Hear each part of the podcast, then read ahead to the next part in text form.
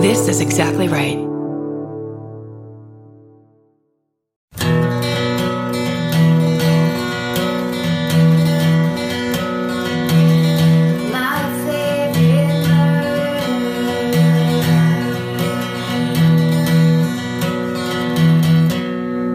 Here we are. This is recording now. Mm-hmm. Am I gonna Am I gonna really annoy you if I keep telling you not to hold that part of the? Oh no, you're. I need it. Is it gonna annoy you though? I feel like at some point you're gonna be like, "Yeah, I'm gonna murder you." Let's plan out our first fight now. Um, I'll cry, start crying immediately. I feel like anytime we've even come within 30 miles of the slightest fight, we have a total talk down. yeah, you'd be like, "I want to talk to you about something." Yeah. I like that. Did I say that? No, that we, I, we both, yeah, Yeah, yeah. No, I like that. I think it's because we started our friendship at a place of vulnerability Yes. by talking about literally being vulnerable. That's right. And also, when I think about being in a fight with you, it makes me immediately want to start crying. I'm just like, I can't have it. I just can't. I'll do anything to make sure it doesn't happen. Yay! That's makes. I'm gonna do so much shit now. now that I know I have fucking carte blanche Free rein. fuck with you. Well, I will. great. I'm not saying I won't very firmly confront you. Right. Um, It's not a fight if you're just screaming at me. if I scream you down into a corner, yeah, that's not technically a fight. if it's one punch and I'm out, that's not a fight. Uh, some of my favorite fights because I I do the Irish thing where I won't say anything, Right. and then all of a sudden I'm out. I'll just be Irish goodbye you. I think I know that, and that's why I'm like, that's what I'm scared of. Right. Which, is- but that's why I'm saying I'll be very. I'll I'll be. I'll total conversations at the jump at the slightest thing. Okay. That's why I'll always be like, "Here's how I feel. Here's my thing, and here's my. Th- I need you to know my thing." We're adults and we know our things by now. Yeah, you got to say your thing. It's I. It, you know what? It's only fair that you give the other person Totally. a chance. You say, "Here's the thing," and the other give the other person a chance. Yeah, and you'll know by their response whether or not there's someone that you can have a lifelong relationship with, or at least for the next few weeks. Until I do it again. until our podcast gets out of the top 10. Are we out already? We must be. We're not. I checked today.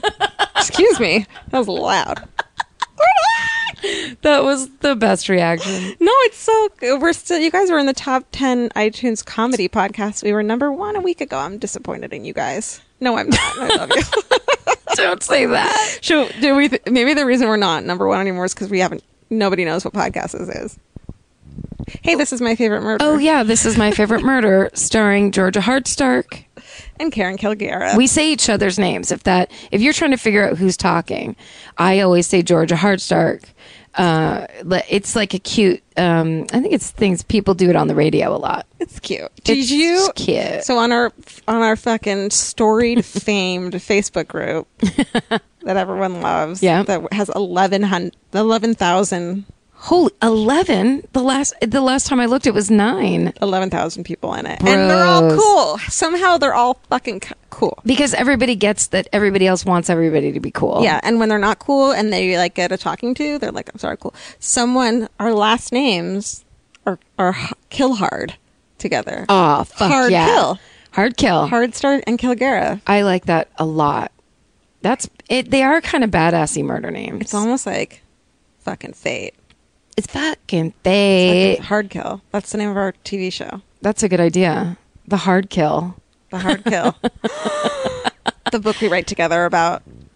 I feel like if we do the hard kill, we should both dress up as uh, like we should dress up like kind of 70s news anchors Oh, I was gonna think you were gonna say spy versus spy. and try to kill each other. But we have to be vulnerable about it and really discuss it. yeah, and like sad. I feel like I want to come at you with a knife, but Hard kill is definitely seventies anchor women.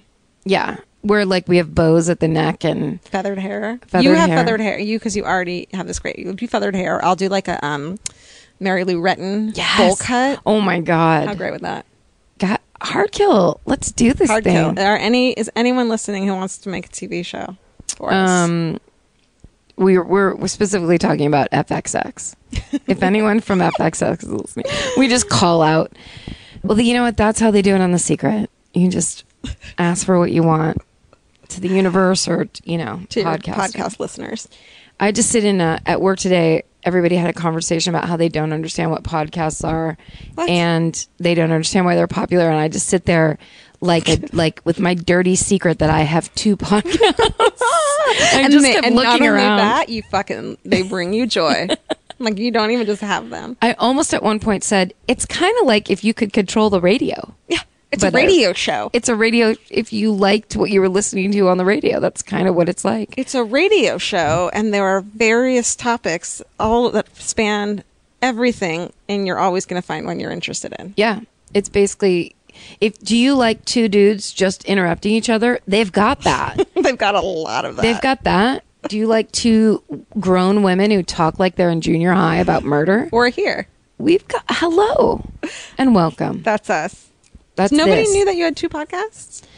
Well, Kreisel knows. My boss knows. Um, but he wasn't saying anything. Yeah, he was like keeping your secret. and Fred knows because he's been on one of them. Oh, right. But he was just it was just everybody kind of I had that exact same feeling before I started listening to podcasts. I was like, why would anyone want to listen to stand-up comics talking? That's all I've listened to for the past 20 years of my life. it's so boring unless you're really shit-faced. Or uh, just NPR. Nobody likes fucking. Never mind. I'm not going to talk shit on them. Yeah, let's not be shit talkers. Yeah. I li- what I do like is j- cool music jams. That's how I usually spend my time if I'm going to just listen to something. Not me. Fucking audio book You're all about that. freak. But then, you know, when the first couple times I listened to podcasts driving home to San Francisco on the five, You fall asleep. God bless. No, it got Oh, it yeah. makes the ride feel like it's an hour long. I have a friend who was on a fucking um, road trip with her boyfriend this weekend texting me. We're listening. We're on episode 12. Oh, Like, totally into it. don't you love there was a couple people who were sending um who were posting on the Facebook page, why don't you guys have an episode 12? And it, it well, it turns out we do. That's our bodies are 12s. Oh, yeah. um, another a, a great title. I'll say it myself, but uh, I I was immediately like, oh shoot, we because of when we misnumbered the other ones oh, yeah. when we thought fifteen was sixteen. Um, I assumed they, they they were right immediately, but it was some weird thing the with glitch. yeah, it was an iTunes glitch or something glitch. We should have said this from the beginning because I bet people are fast forwarding through this um, this chit chat to the, the murders. That's how I feel about myself. That's how my self esteem We is. cannot blame you. Um, we have T-shirts, and this is the last. If you're listening to this, this like now, Real time. real time. This is the last call to this T-shirt. Today's Jan- June first. June first. It's Happy June. Happy June. My favorite murder shirts dot com. Go buy one. Th- they end. I don't know. Wait, how much how much longer do they have? I don't know. I think we'll just leave it up for a couple more days so this podcast can come out, this episode can come out, and then people can get it to like Monday or Tuesday. If it's Okay. there, it's still there. And then, but then, If not, there'll be a second phase design. yeah, but it won't be this design. No, we're going to do a new one. Uh, and it will be, you will be able to get a t shirt that says, Stay sexy, don't get murdered. Yeah. Right? Yep. We've already announced that. Have we? Um, no, I don't know. Have we? I don't know. I don't listen to this podcast. I like NPR. Um, should we Do How's it. that? Oh, that's that you're bridging. So if you hear that noise, you know you can stop fast forwarding through the talking. That is the dial. Somebody actually did tweet and ask us if we could please put in markers so that they can get straight to the murders. I didn't take it that way. I just started laughing because I was like, as if I would ever know how to do anything technical ever. Oh no! I feel like you get five. Uh, you get five minutes in. Well, That's what I'll. Nah, five ten. Yeah. Let's do five. No, let's do as much as we fucking want. You know what? You know what? I listen to a podcast called "Sleep with Me" that I'm obsessed with. You love that podcast. It helps you fall asleep at night. It's just this guy telling boring stories, and I fast forward the first five minutes, and yet I'm yelling at people not to do it. You know, you got to do what you got to do. Uh. All right, let's just not be like everyone else. Everybody be yourself, Be yourself. and uh, especially with podcasts. Yeah. And thanks for listening. Uh, Bye. goodbye. I think that's how you know it's done. I think we've done that last time too. That'll be our the new thing. That's a good idea. That's our transition is fake. Goodbye. Fake We pretend like you. we're going to leave the room and the murders are now going to tell Yeah. themselves. Here, it- let's introduce Karen and Georgia. That's a good idea. Yeah, this isn't us. yeah, we're the um we're the intro hosts. Oh wait, now. we're exactly at ten minutes now. Hey, Karen, you know that feeling when you're stressed out and your heart starts to pound and your mind is racing? I do. I know it well. Well, while there's no cure for stress, therapy can help shape your response to it. And since May is Mental Health Awareness Month, there's no better time to try Talkspace. When you sign up for Talkspace, you'll receive a personalized match with a therapist or psychologist, typically within 48 hours. Forbes rates Talkspace as the number one online therapy platform, plus their licensed professionals are in network with almost all major insurance companies. Once you meet your therapy goals, or if you want to cancel for any reason, Talkspace will provide you with a prorated refund for unused time. I feel like these days people understand the importance of therapy, but the difficult part is just taking that first step. It took me months to make my first therapy appointment. I was so scared. I had a lot of ideas in my head about it.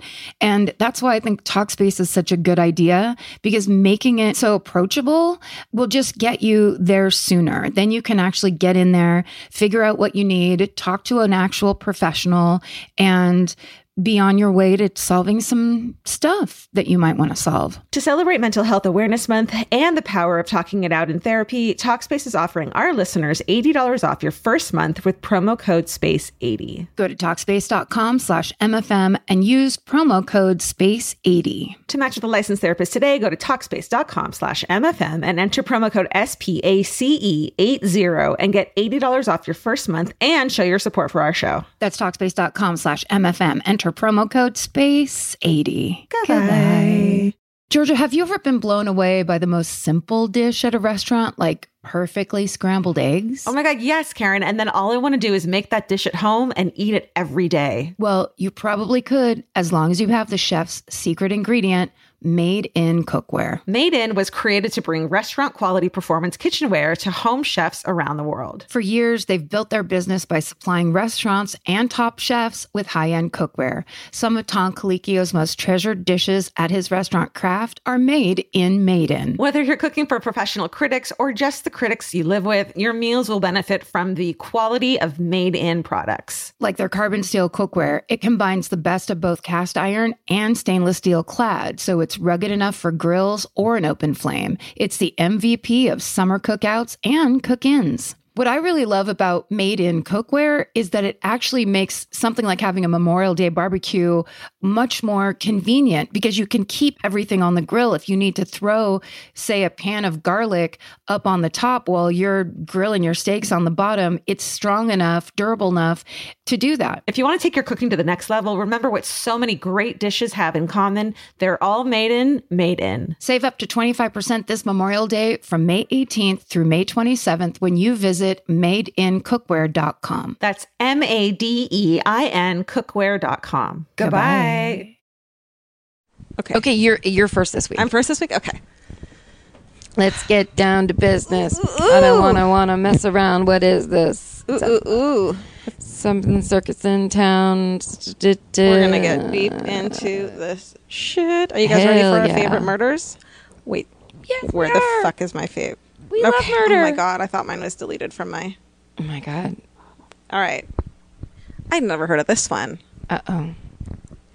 The Freeway Phantom Killer. Oh shit, y'all. You heard of this one? I don't know. Oh man. I don't think so. This is some fucked up shit. And here's what I was thinking. I don't want to.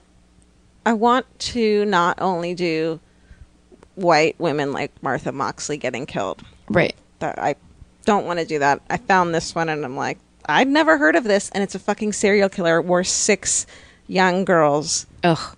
gotten murdered in this in the same area. Are they women of color? They are all black women. Yeah, that's fucking yeah. and it's tragic. It's the. I'll get into it. All right, here we go. So,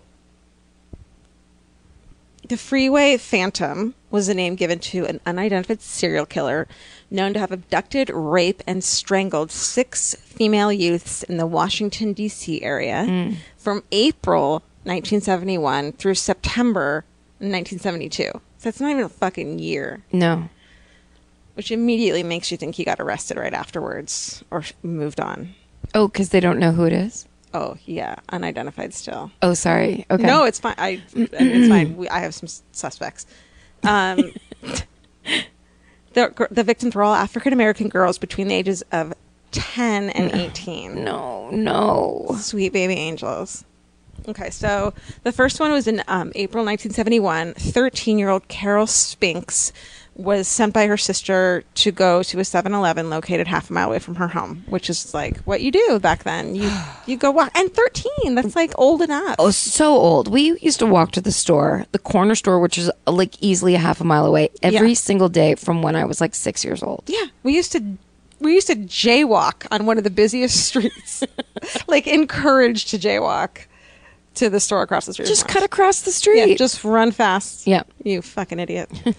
um, on her way home from the store, Carol was abducted, and her body was found six days later on a grassy embankment next to the northbound lanes of the I two ninety five. Um, over a month later, in July, um, Darlenia Johnson was 16, was abducted while on her way to a summer job at a recreation center. 11 days later, her body was discovered 15 feet from where Spinks had been found. So, again, on the freeway, near the freeway. Um, in July 1971, little 10 year old Brenda Crockett failed to return home after having been seen, sent to the store by her mother again. Three hours after, okay, here's this interesting. Three hours after Brenda was last seen, because they were immediately like, this, she should have come home. Yeah. The phone rang and it was answered by her seven year old sister who was waiting at home to see if she'd come home while her family was searching the neighborhood. Brenda was on the line crying and she said, A white man picked me up and I'm heading home in a cab. And then um, she added that she believed she was in Virginia before abruptly saying bye and hanging up. Weird. What? A short time later. Wait, sorry. If it's 1971, how's she calling from being? How is she calling from a cab? yeah. There's a lot of inconsistencies. Well, let's. I want to hear your opinion on this too. Okay. I'm, I, this uh, this sucks. I know. I'm sorry. No, no, no. I, I, just, mean, I guess I feel like I can see them in my head. I do too.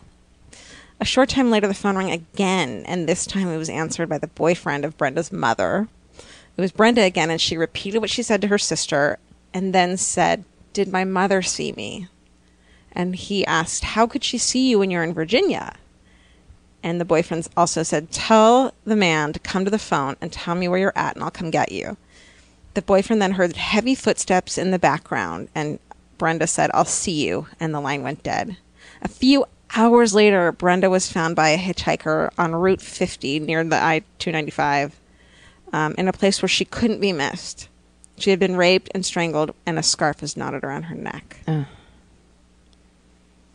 Ugh. What, what is the thing? Did my mom see me? Makes me think she like drove by the house in this person's car. Like somehow it was someone they knew. You know what I mean? And the whole it was a white man was maybe and I'm coming home was maybe a the killer told her that told her to say that to throw them off. Because I bet they didn't expect them to start searching for her so quickly. right. So also, maybe she was in the neighborhood. I wonder, like, why would he let her Yeah. use the phone? Was she on drugs or drugged in some way that she was saying weird shit? Like, Yeah. you know, like he, she got chloroformed, woke up, grabbed the phone, Totally. something. I mean, but why would that happen a couple times?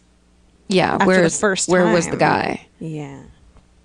It makes me think that it's someone she knew. Did my mom see me?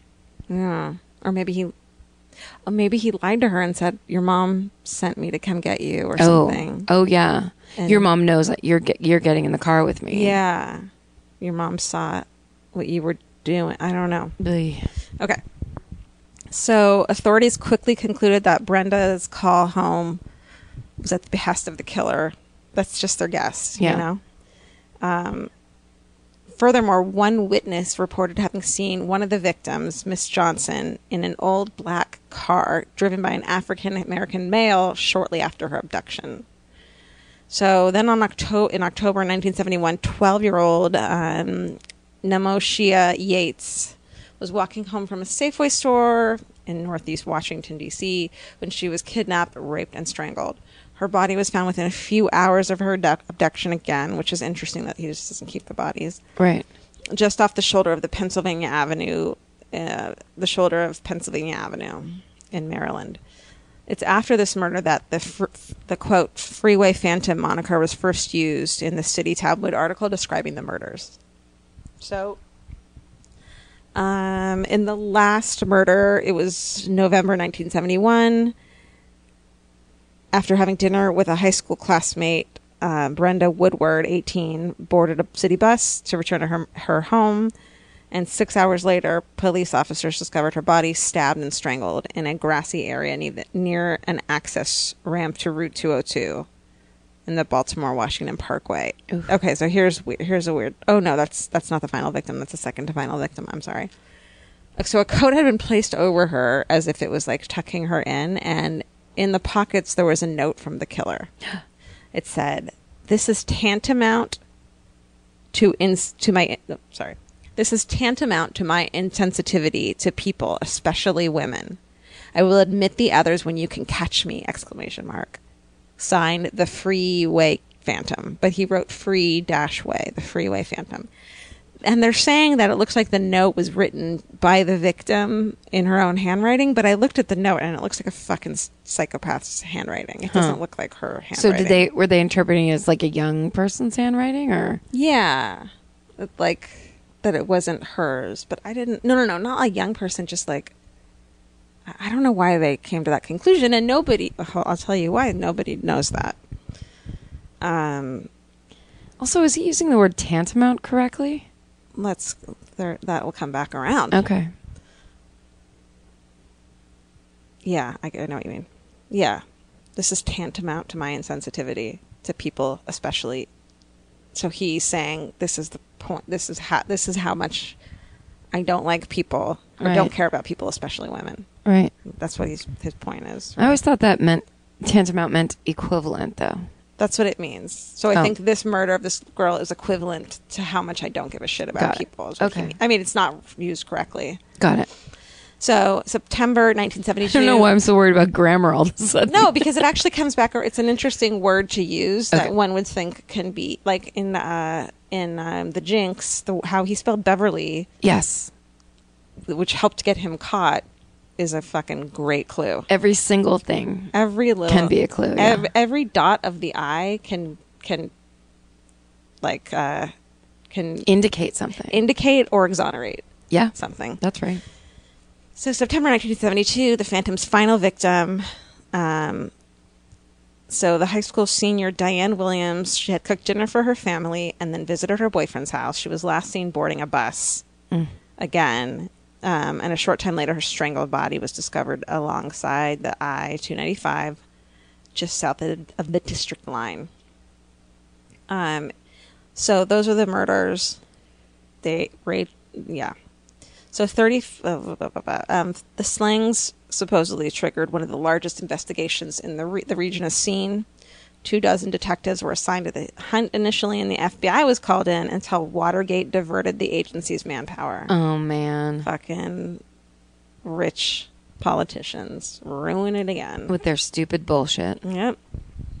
Is my cat kicking you? A little bit. Okay, I'm sorry.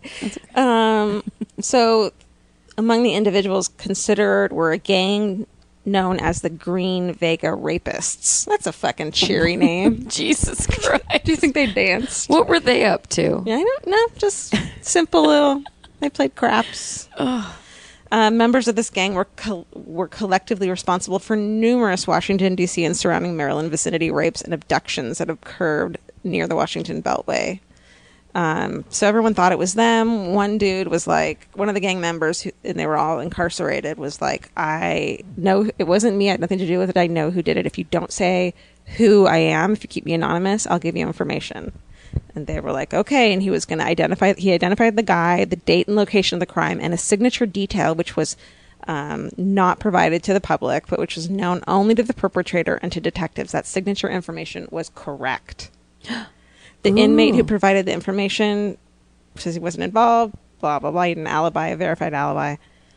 Um, but during this period, an election was being held in Maryland, and one of the candidates publicly announced to the press that a break had occurred in the Freeway Phantom investigation and provided that an inmate at the prison where this guy was at had given information. No. After that announcement, the inmate who provided the information was like Was killed? No, not killed, but maybe eventually. But he was like later days and denied that he had anything. Ugh. He was just like, I'm out. you rube. Total rube. You idiot You politician. fucking idiot. And looking through the, I don't think he. I don't think they had any that they were involved. I don't the think. the green Yeah. Vega rapists. looking at the evidence and their their mo, and this sounds like the work of one person. Yeah. I don't think this was them. And it's like raping. Rape is a different crime than murdering, kidnapping, raping, murdering with bare hands, disposing of a body. Yeah, I would think that in gangs, like it's, it reminds me of like Hell's Angels or something, where they take women. They don't usually ra- raping a ten year old child is crosses a line even when you are a gang member, even when you are like pedophilia and all that kind of shit is not. That's not just standard No. uh, and activity. gaining access and the trust of these girls and to get you know he had to have gotten them in his car somehow That's right. they had to have gone with him somehow it's a it's wolf in sheep's, cl- sheep's Yeah. clothing. If you see a gang member, if you see three gang members No. coming at you, you fucking run. You don't You get know, in their car. even then children are taught don't talk to strangers. Yeah. so if you see but yeah if you see gang members you're not going to fucking get in the car. Yeah. all right. So i don't think it's them. Uh, but the case is still open as we said. So so fucked up. Let's see here. All right. So and there's not the last article i could find from any of this was from 2013 so and at that time all right let's here we go so the dc police detective james trainum he's kind of the dude now who's like i'm gonna try to or ha- was in like 2006 he's like i'm gonna get this sucker Yeah. um, and a lucky hit on DNA sample could change all that. So here, but here's the fucking thing: everything got lost. Everything got lost or destroyed. All of the fucking evidence, What and that's why that note. You, there's a photo of it, but you know there's no way to test it. Everything got thrown away and destroyed. No. Yep. But the good news is that because it was in different districts, they were able to find a DNA sample from a district that, the not the main district. That, Oh. like so, Maryland has, uh, Maryland State Police have a sample found on Williams, one of the girls who was killed, and they had never tested it because they because she was leaving her boyfriend's, so they figured that she had had sex with her boyfriend that night, so they never fucking tested the DNA. What? Why wouldn't they ask her? She was dead. Oh, oh my god, I'm so sorry. oh my Ask him. ask him. I I forgot what podcast I was on. Um oh my Um, god. They they did ask him, and he said they didn't have sex. I it's so irritating. Like I, w- anytime you talk about like police making assumptions, I I, just my mind goes to like what And this Yeah. is why people. I, I don't want to like. I don't want to just fucking bury all the cops in this and everything because this is how stuff was done back This then. was how stuff was and done, that's right. And it seems like they did put a lot of work into it. But if you ask the families, which there's a lot of in interviews from the families, they fucking didn't. And the families are like, it's because if these were all blonde white women, this would have been solved. that's exactly right. And you know, you can't help but believe that. It, well, of course, of course, that's true. Of course, it is. It, we've we that's just been tested out time and again. Yeah. But the other thing is that the the attitude of these cops is like immediately Yeah. you're you're the victim of a crime you're dead you've been murdered and suddenly it's like well she fucked her boy Yeah. there is you can hear the slut shaming through the years and you and you just know that that's they they were it makes me crazy. It's just like not treating people with respect, even in death. They I agree. And this is why I wanted to do this. This is why when I was looking for the next one, I was like, I've never fucking heard about this. Yeah. And this is like six children got fucking murdered, and there's nobody who got ever, you know, fingered for it. It's insane. Yeah. So this guy, Drain, uh, Trainum, he took it up as a cold case in 2004. He was like, I'm going to solve this. He thought um, he had a key piece of evidence that on the clothing of the Phantom's last known victim, um, they found a potential DNA sample. Let's see here. Okay, so because her body was discovered over this over the district line in Prince George, Maryland police initially handled the case, and so they had this information. And so it's like this. I found all these articles that they're like, so the DNA testing will be done. If the sample yields a good profile, it'll be submitted to the database. Blah blah blah. But the last fucking thing I can find about that was from 2013. So I don't mm. know if it's been tested or I feel like there should be money. I think there's be- 150. Oh, to test it. Well, I'm I'm just saying. I, th- I feel like it, people in this country need jobs, and like there's like the whole thing of like old rape kits that yeah. haven't gone tested, and that you, they're actually doing. Uh, what I love is Mariska Hargitay is doing all that work to change it, which God bless her, and all the pe other people. There's a bunch of people that are like, there. There is the woman that's the um, mayor of. Uh, is she the she city councilwoman in Detroit, or she's the mayor of somewhere? It's of it's on the Facebook page. That's Yeah. where I read it. Yeah. But these people that are just stepping up and being like, eh, no, no. But I feel like I, some company could make money. Why why aren't they just prioritizing this the way they do everything else in terms of financial gain? Pay people. Yeah. Like get it going. Okay, let's let's change that and Yeah. let's change statute of limitations on Rape. Rape. Which is insane. There's a sta- I just want everyone to think about that. It, there's a statute of limitations on fucking rape, even if it's pedoph- pedophilia. Yeah. And if it's a ten year old girl Yeah. that was just trying to go to the corner store. Yeah. Uh, and here's one thing I'll change is I'll remember that the people that we're talking about are dead. I don't know what I don't know what just Were you happened. really thinking that? yes, Like, in your brain. Well, y- you, know what it all day. was. This what's that?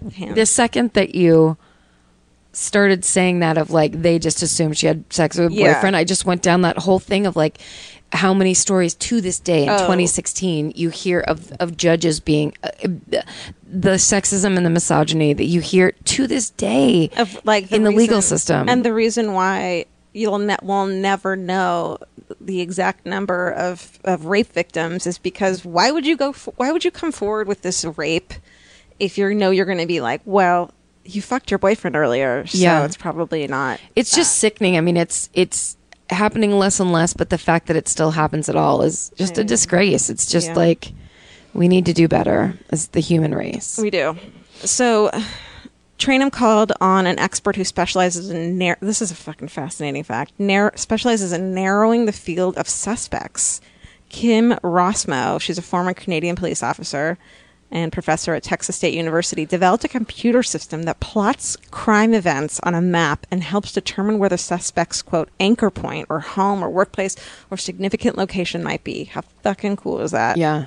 So they spent weeks looking through reports together. They visited the crime scene and they developed a, geolo- a geographic profile of the killer's movements. I mean, they think the anchor point was in Congress Heights, just south of the of the hospital. I, I don't really understand. uh, Nothing came out of that. So they have a suspect that I think sounds pretty good. Um, so there's this dude Robert Askins, A S K I N S, who's also some like web developer. So when you Google him, put murder in. Oh. He w- he had been charged with raping a 24 year old woman in his house. He had killed prostitutes. Um, he had been charged three times with homicide. He was in St. Elizabeth's Hospital, which is down the street from where they thought that he lived, that the killer lived, and had later been convicted in a 1938 killing of a prostitute by cyanide poisoning. Jesus Christ. But his sentence had been overturned on legal technicalities and saying that he was too impaired to stand, tr- like too drunk at the time to to be liable for it. Did you say 1938? Yeah, So when he was really young, and Yeah. these he was probably doing, if it was him, doing these ones when he was way older. yeah. So um, they arrested him in 1977 for something else. They found some. Um, oh, okay, so here's the informa- interesting part. So they went through his stuff and they found in his desk drawer a footnote from the judge, the judge's sentence, and the word tantamount had been had been used over and over in that. Um, and later, he would learn that this guy Askins you often used the word at the National Science Foundation, where he used as a he was worked as a crime as a computer technician. So Whoa. everyone he worked with was like he used the word tantamount a lot. I've never fucking used that word. In I've my life. never used that word. I've never heard anybody else use No. that word. That's like a that's like a fucking uh, Elmer Fudd word. yeah. There's is tantamount to Dude, uh that's crazy. Yeah. So and also he was this guy white? no, Um that's fascinating. He was ju- like a black computer scientist in the 60s and 70s. can I say something? yeah. I don't know if he was white. You don't know if he was white or black. Yeah, That's very interesting. I'm gonna edit that out because I needed. I should have seen that, but I did, I couldn't find any photos of him.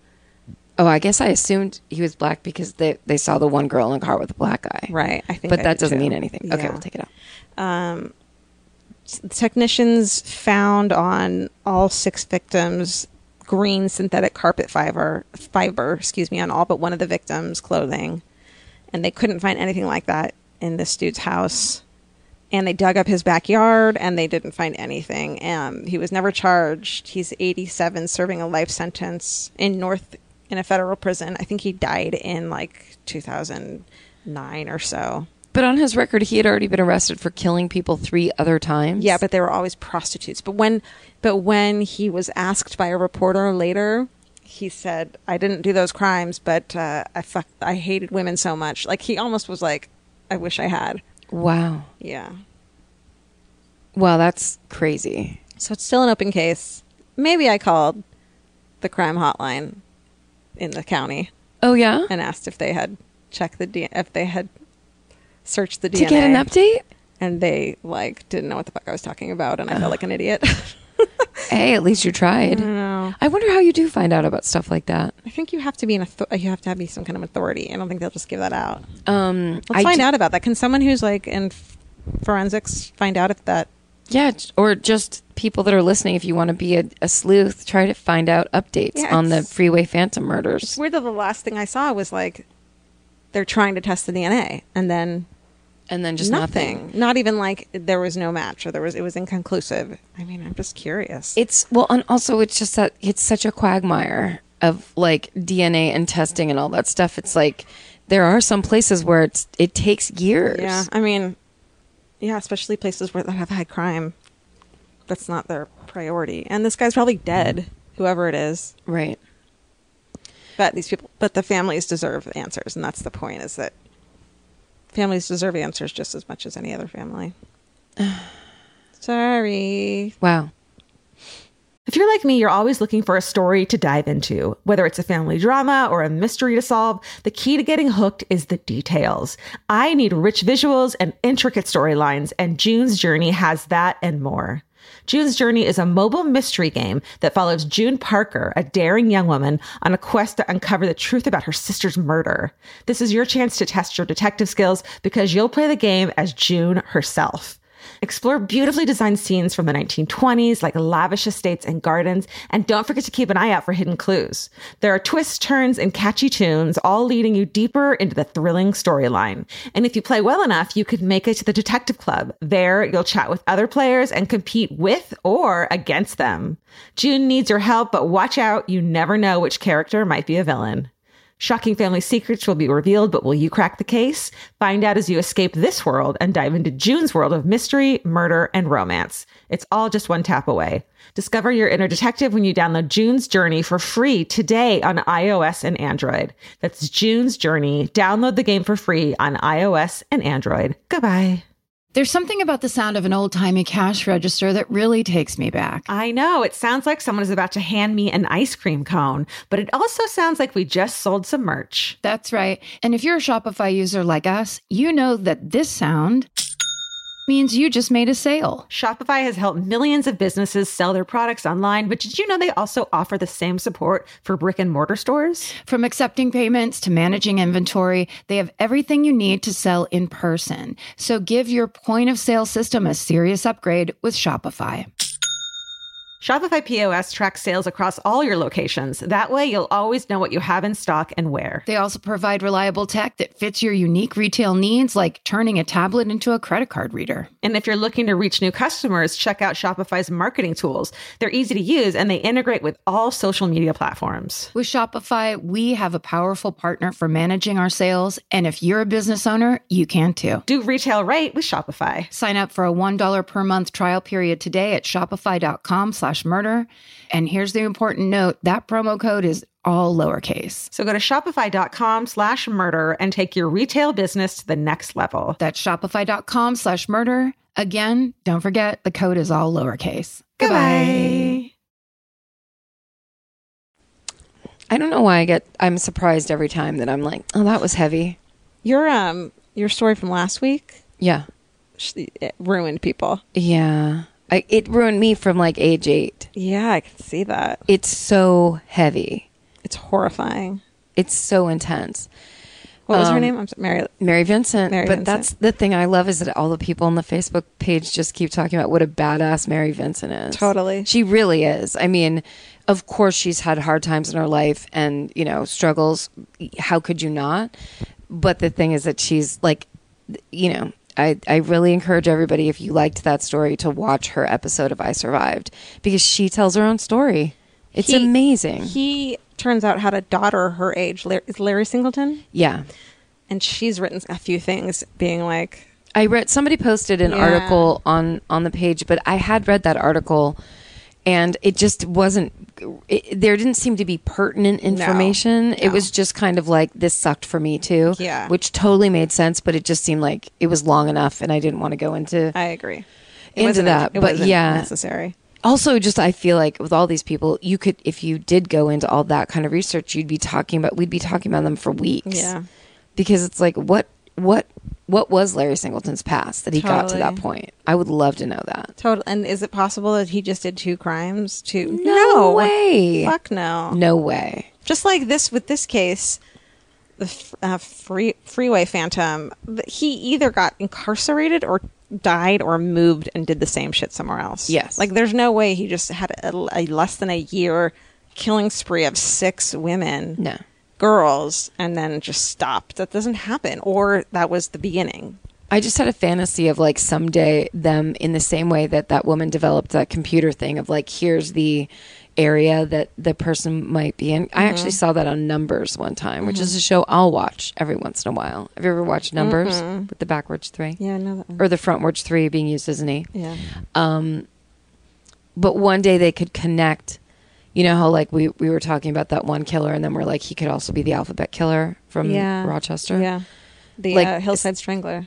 uh no that was from last podcast on the left one of the hillside stranglers they thought uh, kenneth bianchi might be the alphabet but remember my guy that was in Yes. um, marin Yes. who also because he had a, a victim of the same name like if there was a computer program that somehow could start linking commonalities in these cases Yeah. and being like sure this person lived in utah texas and maryland but look at all of these you know and These slangs, string it up. and he had a cousin in Utah. He had a, he was from Maryland, and he briefly visited Nevada, right where all these other murders happened at that time. I love when they fi- when they do piece those together. I'm so happy. It's so satisfying. It's, It's- get, like get a big homeland map of red string and let's start seeing where all Yeah. these things actually connect. it's so great when a when a detective can be like, let's. He was he. This guy's clearly a drifter. Where was he during these times? yeah.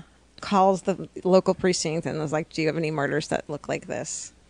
And they're like, we've been waiting for this call for years. And then you hear the um, the forensic files, and like, "Fuck a commercial." oh. All right. Do you want to hear my this week's my favorite murder? Yes, please.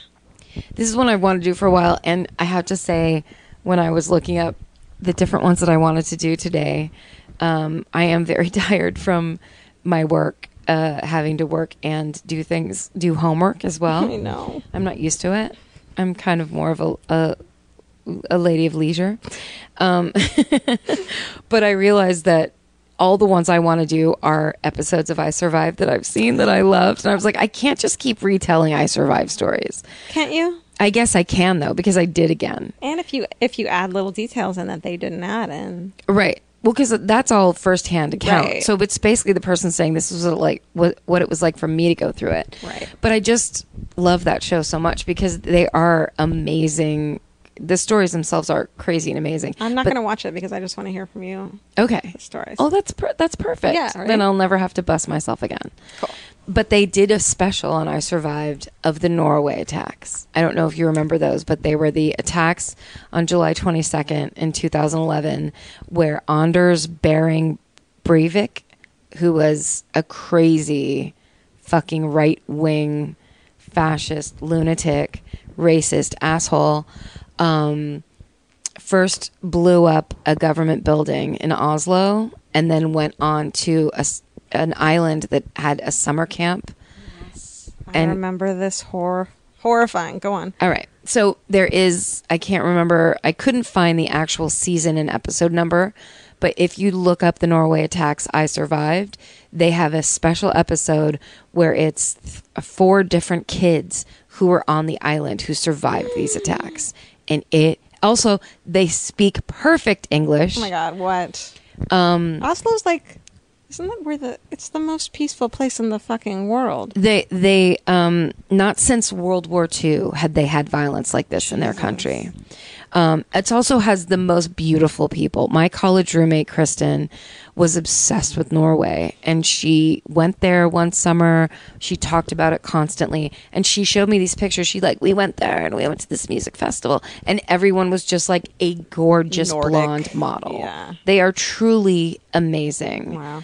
Um, So yeah, it's pretty great. I mean, it, they've they've got it down. Yeah. Um, but of course, we there's al- there's always got to be an asshole to ruin things. Totally. So this guy Anders Behring Breivik, um, he drove a van with a bomb made of fertilizer and fuel oil, which was similar to the Oklahoma um, bombing, Oklahoma City bombing. Um, he went and drove that and parked it next to the building where the office of the prime minister Jens Stoltenberg was, and that van blew up. It killed eight people and it injured 209. Holy shit. 12 of them very seriously. Um, luckily, fewer fewer people than normal were in the area because um, it was during in July. So most people that's the vacation month Yeah. for Norwegians, and it was a Friday afternoon, so uh, government people were gone for the day Why did he do that? because he was he had posted a video on YouTube the day before where he was wearing a scuba suit and holding uh, AK forty seven and talking about he wanted to rid his nation of Muslims. Um, yeah, the Muslims are the problem, you fucking psychopath. You fucking terrorist! You are a terrorist. Yeah. trying to point the finger at Another case of if you don't like them, kill yourself. exactly. Just he this guy should have just it's too much for you. Take yourself out. Yeah. Or maybe try therapy, uh, pills. I don't know, Yeah. but but look at the irony of the fact Yeah. that you are calling every you you want your nation cleansed of people, and the answer to that is You We're actually asking people who are psychotic to look at the Right. irony of their statements. It- anyway, we're the naive ones, Georgia. I know, but I'd rather be I'm okay with that. I know it's true. So okay, so he does this hideous bombing. All of Oslo is just going nuts because it doesn't happen there. It does not happen there. Um, and then less than two hours later, this guy Breivik, he's dressed up like a cop. Yeah, That's not fair. Like I call bullshit on that. it's the creepiest, worst that thing where you immediately have the trust of people and you're manipulating that trust. So he gets on um, a, a ferry and he takes um, the ferry over to the island of Utoya. I'm going to pronounce it like Yeah. a dirty American, and as I will every other word in this article that is basically sounds like me reading an IKEA catalog. it's going to be that bad. Is it? I wonder if any murderer has ever taken a ferry to his to his murder place. You know what I mean? yeah. That seems almost That- like maybe that should be next week's theme. I, yeah, I feel like he should have taken a like um like a moat like what's a what are the ones where you stand up and room across the Oh, like um a gondola? a jet ski. oh, okay. like a jet ski. A ski, doo. something, but a fucking ferry. he had to jump on the ferry with all the other commuters. So Yeah. he goes over to this a summer camp. The average age of the campers are 18. No, why? They're the Norwegian Youth Labor Party. So it's basically it would be like if a bunch of young Democrats um, Yeah. and there was a, lot of children that were uh, related to higher ups in the government. yes, government workers and and people that were sorry. So he was no, you're good. He was sending a message strictly to these people, which like. When has that ever worked? When are people ever going to be like, okay, Yeah, I mean, here's the thing: if your plan is to kill people's children, you're the bad guy. Sorry. dude? Anyway, yeah, that, I'm doing it again. Um, so he goes over onto the island of Utoya. He is dressed like a cop, and he um, tells them they hear about the bombing in Oslo, which is, of course, like it's a national emergency. Totally. So he, as dressed as a police officer, goes to say that he's come for a routine check because there's all these uh, diplomat and politicians' Right. children on this island. So he's there to check if everybody's okay. Sure. So he meets with um, Monica, a woman named Monica Boise, who's the camp leader and the island hostess. And she, there is also a man who is the security officer on the island named Trond Berntsen. And he was also an off duty cop. Oh, please do something. Um, he killed, Breivik killed both of them immediately. Son of a. I was to be like, maybe this guy. Yeah, no. So he basically he gets on g- gets access to the island, immediately meets with the people in charge, takes out the adults in charge. How surprised do you have to be to, to have that happen to you? Like, moment before you die. Oh my god, it's the last thing you expect. Yeah. Um and so he goes down. So in this episode of I Survived, the kids tell this story. But there was a lot of kids they had gathered everybody up to tell them that this bombing had happened in Oslo. So then there were still people sitting on this big kind of outside area, Sure. kind of standing around and talking about it. And this guy shows up dressed as a cop and he calls everyone around, I'm throw up. asks them to gather up, and then just starts shooting.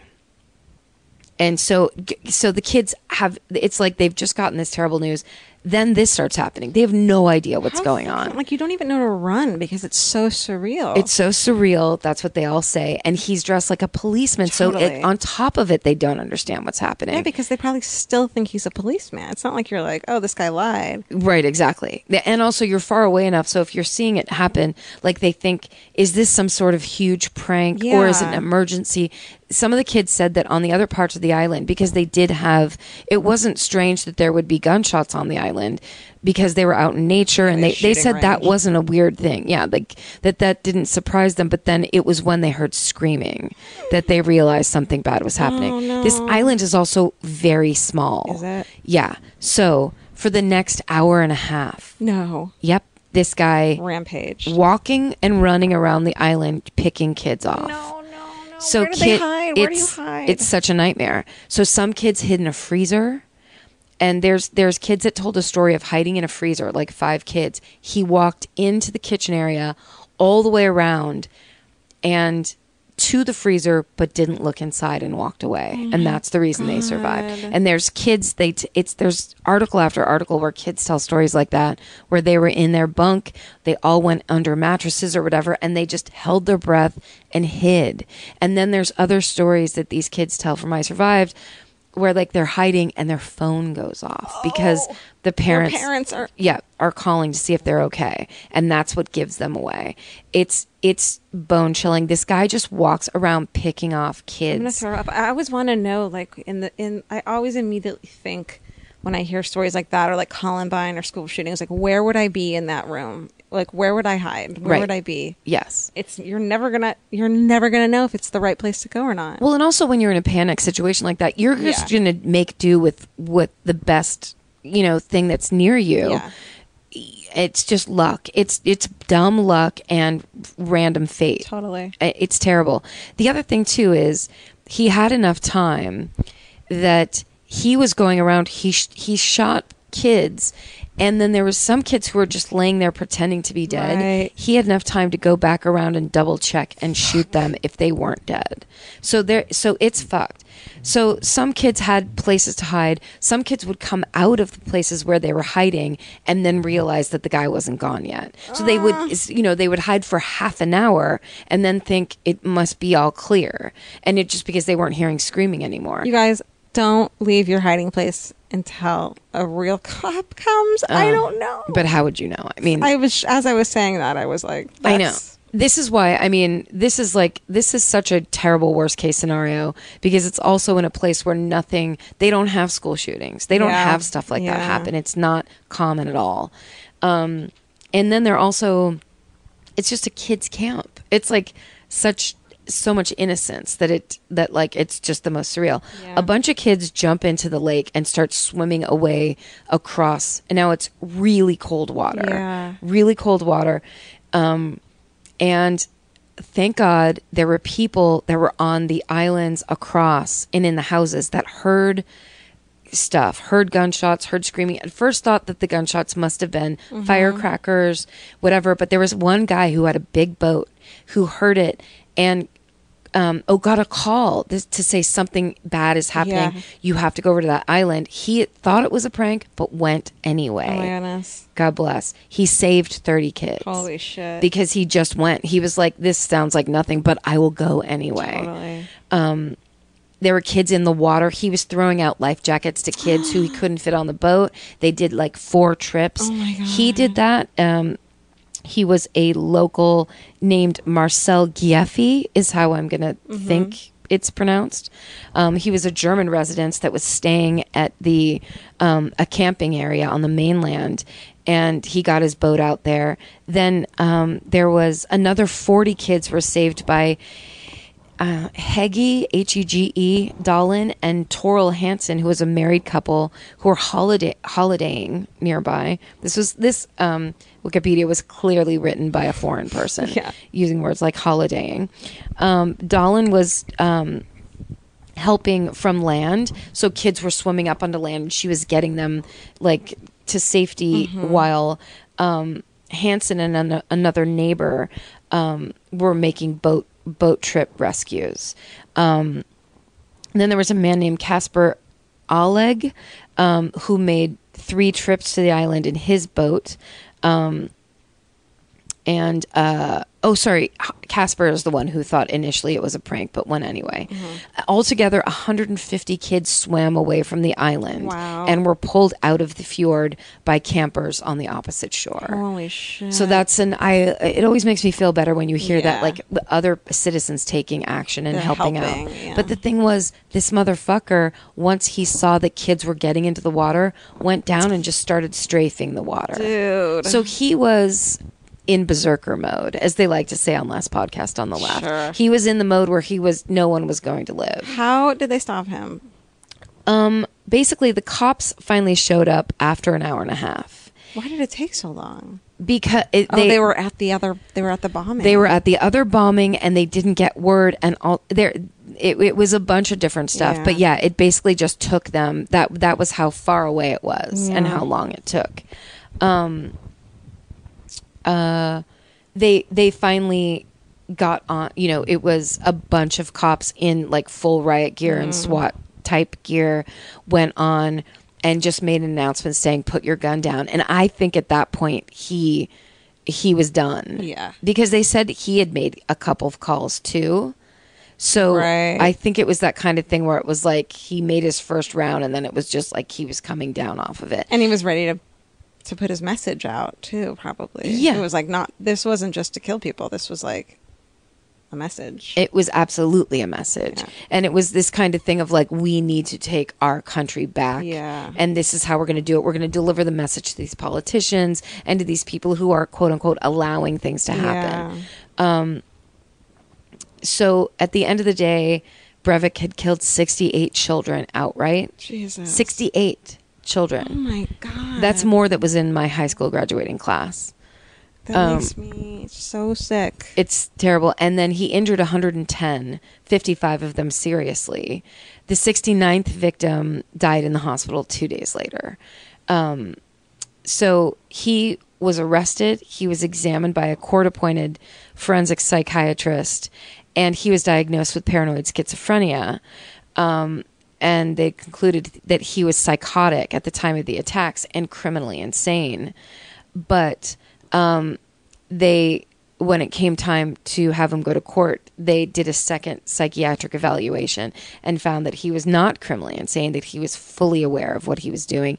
It was planned and it had been planned for years because not only did he post that YouTube video the night before, but he had been for years had been talking and ranting about this xenophobic shit of we need to get these people out and of course he had a manifesto Right. so they find the manifesto and there are sections that he ripped off directly from the unabomber without without attributing and he just re- replaced um, he uh, replaced leftists, which was Unabomber, Yeah. with cultural Marxists.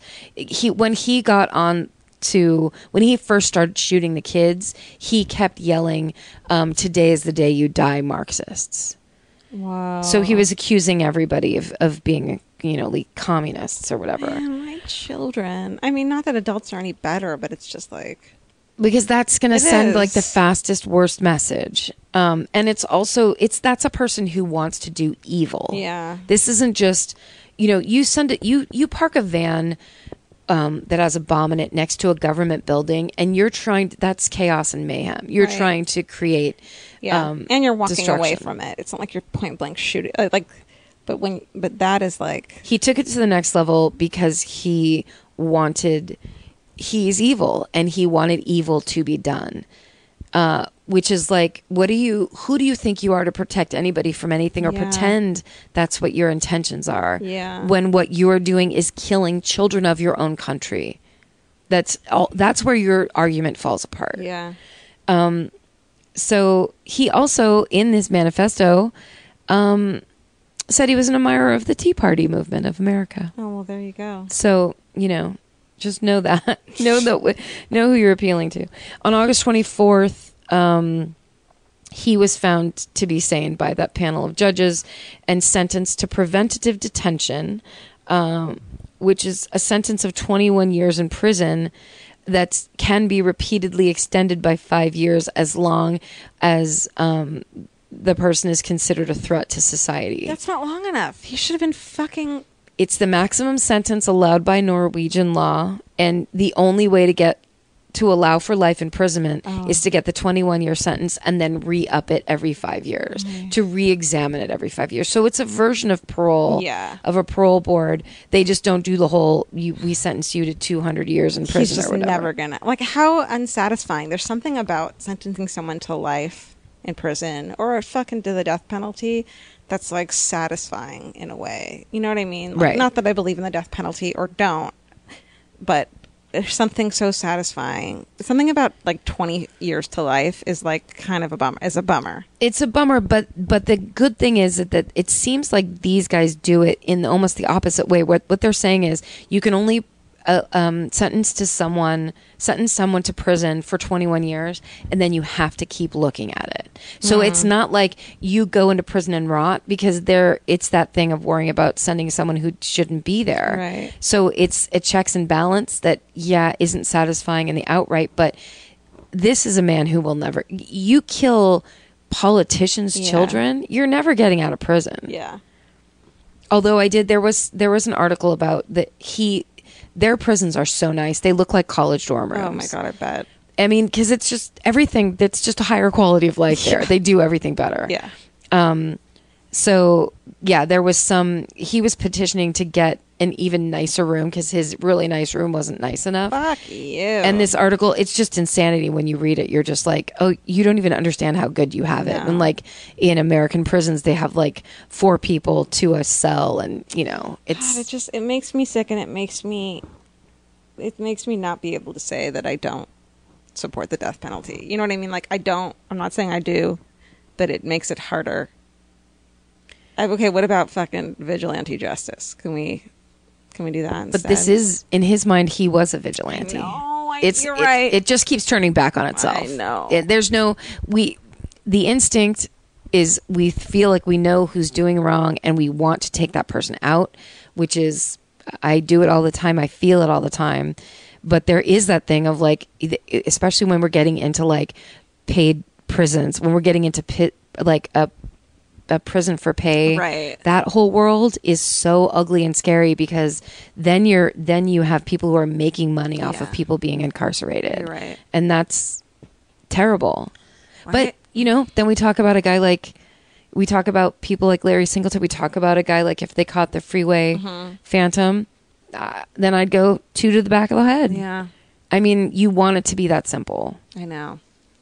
Turns out life is complicated. it's difficult to manage it's very scary We're all But- trying. as um I think her name was Pauline who made the poster on the Facebook page. One of my favorite lines on that awesome fucking poster that she made was uh, go on a journey with the fear. That that's kind of what we're doing on this podcast, which made me love her for like even extracting that level Yeah. of meaning that's so philosophical. Thank you. But you and I just think we're just like spouting shit off. But I mean, I hope that I feel I'm happier in my life because we're doing this. yeah, because we're actually talking about stuff that we're afraid of. And, it's important. We're finding out so many people feel the same way and are feeling like finding their people. Yes. That you, You don't have to just feel like you're stuck in a victim stance. You can actually like explore it in a safe way and hopefully be educated and I don't know, like Yeah. You're not a sick fuck if you're fascinated by this stuff because it's fucking human condition is fascinating. and we care about it because it's stuff that like it's women and it's people who don't have a voice and it's you know these untested rape kits where like the first thing i think of is if i make money again where i actually pay off my debts and fix my shit Mm-hmm. i will donate money to whatever mariska hargitay is doing Definitely. because that is that means a lot to me and we've found a community of people who it means a lot I to know. that's cool Let's make a.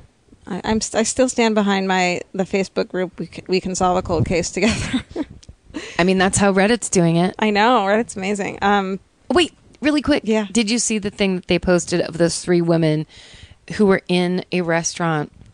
I think it was in Malibu or in Santa Monica, and they saw the guy putting the stuff in the girl's drink. yes, I know one of the girls who, uh, who's friends with one of the girls. Yes, Amazing. Was- I loved that there were three women in a Santa Monica restaurant, Fig. Fig, I think it was called. Yeah, and uh, friends having happy hour, which we love to do. Yeah. One of the girls sees from across the room a guy whose date had gotten up and gone to the bathroom. He fucking slyly slipped something in her drink. But the girl at the bar was like, fucking saw that. Goes into the bathroom, confronts the girl, and is like, I saw your guy do this. And then they also tell the manager, I saw the guy do this. We need to do something. And she sits with him for this whole dinner. They're watching him. He keeps trying to cheers her Yeah. to get her to drink. She's not drinking. And they keep, the, the manager's like, uh, there's nothing I can do. But then they review the tape and the, the security camera. They see him do it. They keep telling him that the um, register's broken and they, you know, they're trying to get him his check. And the fucking Santa Monica PD comes in. Yep. And they get him. There's a photo of him now online. Oh, really? Mm-hmm. That is that story is so intense because that girl was so freaked out because she was like, "He's a friend of He's a, mine." a oh, good friend of mine from like a while. Like it wasn't a first date. no, she'd known him for a year and a half. It said, And then here's another red flag. The girls were like, "Can we give you a ride to your car? Like, where's your car?" And she's like, "The car is at his place because he had me meet him at his house." So he had been plan like, you know what I mean? It's like, Yeah. let's go back to your car. It's at my house. It's such a predatory thing, and so they put up a photo of him, and they're like, if anyone else has a similar story, "Come forward." yeah. That's amazing. That's a ni- one of those nice stories of uh, the victim getting her. The it's yeah, it's not victim blaming. It's taking everything. I don't know. Well, it's protection. It's it's that we can actually help each other. We should Yeah. help each other and reach out to each other and not be like if if those women were different types of women who either a didn't pay attention or b were like I don't want to get involved. Yep. Then something terrible could have happened. But instead, they were being like kind of nosy Nellies and being like, "Sorry, I'm going to say something." Oh, yeah, absolutely. yeah. And I think you and I would, and hopefully, I think other people listening would be paying attention to those things and seeing that this guy is doing this weird fucking thing. Because, and you know, when we're on our own dates and and, and at a bar, like noticing weird fucking people's behavior. I think that's the point for me is that like I want to be aware of every level. we can take this this uh, anxiety and obsession and actually use it for good. Yeah, let's use our powers of anxiety for good, and not Mhm. evil. And also, let's stay sexy. And let's not get murdered. We love you. Bye.